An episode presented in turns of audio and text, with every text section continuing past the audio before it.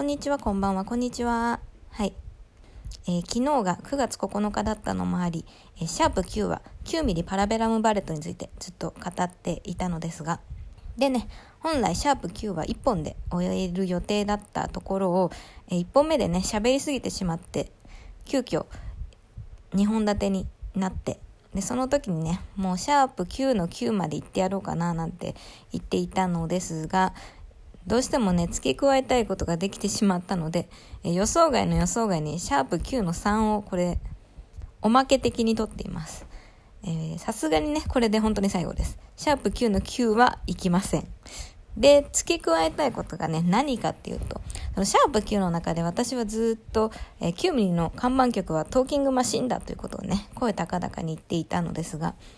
ね、撮り終わった時にね、え、そうだよねと思って一応確認するために、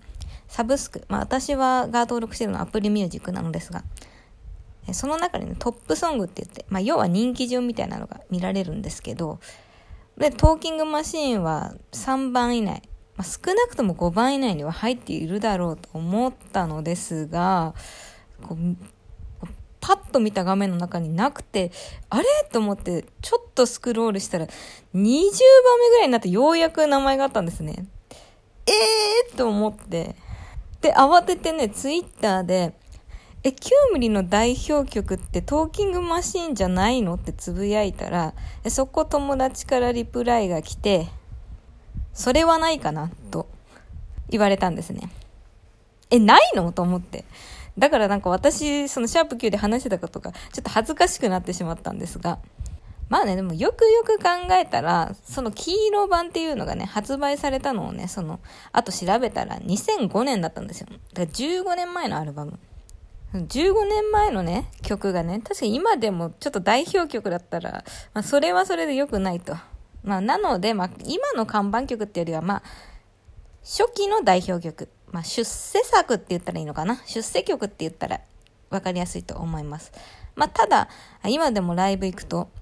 後半で盛り上がってね、こう、拓郎さんがね、こう、マラカスシャカシャカシャカシャカってやると客がわーって盛り上がって、で、 one, two, three, four、ダッダッダッダって始まるともう、わーってもうね、めちゃくちゃ盛り上がる曲なので、まあ、まあ今でも要となっている曲の一つですよってことは言っておきたい。でね、その、予想に反してトーキングマシーンが、まあ、すごく上位じゃなかったことにびっくりはしたんですが、悲しくはなかったんですよ。で、ちなみに1位だった曲が、1位っていうか、まあ一番上にあった曲が、ハートに火をつけてという曲だったのですが、そのハートに火をつけては、もう私が9ミリを卒業してから出た曲だったので、まあいわば、あの、久々に、久々に9ミリのライブを見るぞってなった時に予習して知った曲だったんですね。で、まあその曲もね、調べたらね、発売が2012年だったんで、8年前の曲だったんで、まあ、新しい曲と呼ぶには程遠いのですが、まあでも9ミリの一番勢いがあった時ってやっぱ2010年ぐらいだと思うんですね。で、その後に出た曲っていうのが一番のトップソングだったことが、なんかすごい嬉しかったんですよ。でそれ以外にも上位の曲は、えー、私がね、もちろん聴いていた時の曲もたくさんありつつも、まあ、その中にまた新しい曲が、ちょっと見慣れない曲とかもあったりとかして、まあ、それが見てすごい安心したんですよ。あの、久々に9ミリのライブ6年ぶりぐらいに見た時に、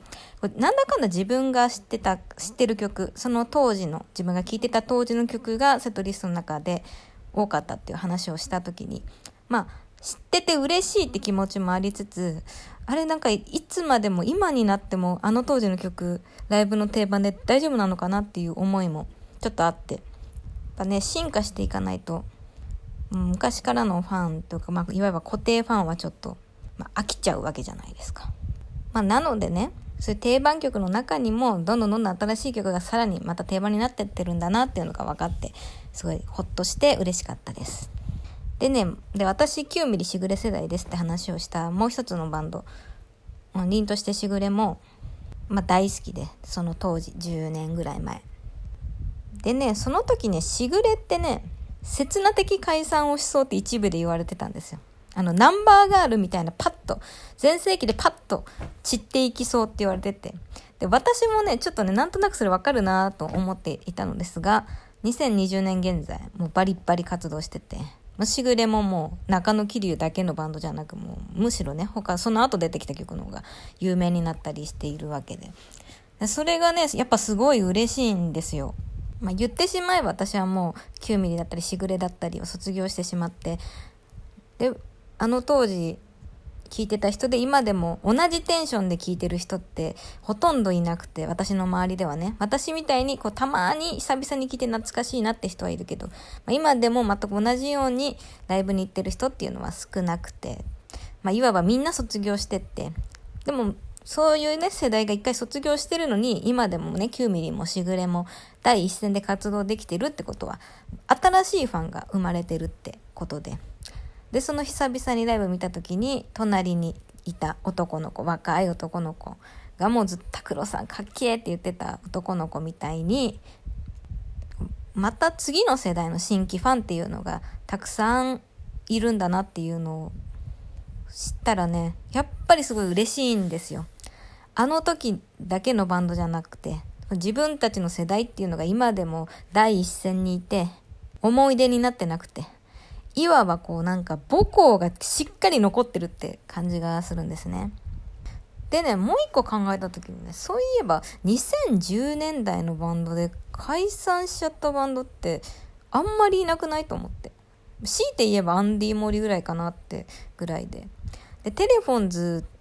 が、まあ、一時期活動休止してましたけど、まあ、またすぐ復活して今もね、今日かな？ちょうどなんか復活後初のアルバムを出すみたいなニュースを見たので、だから、2010年度、まあ、その私のたちの世代のバンドの底力ってすごいなと思って、嬉しい、とってもとっても嬉しい気持ちになりました。えー、なのでこれからもね、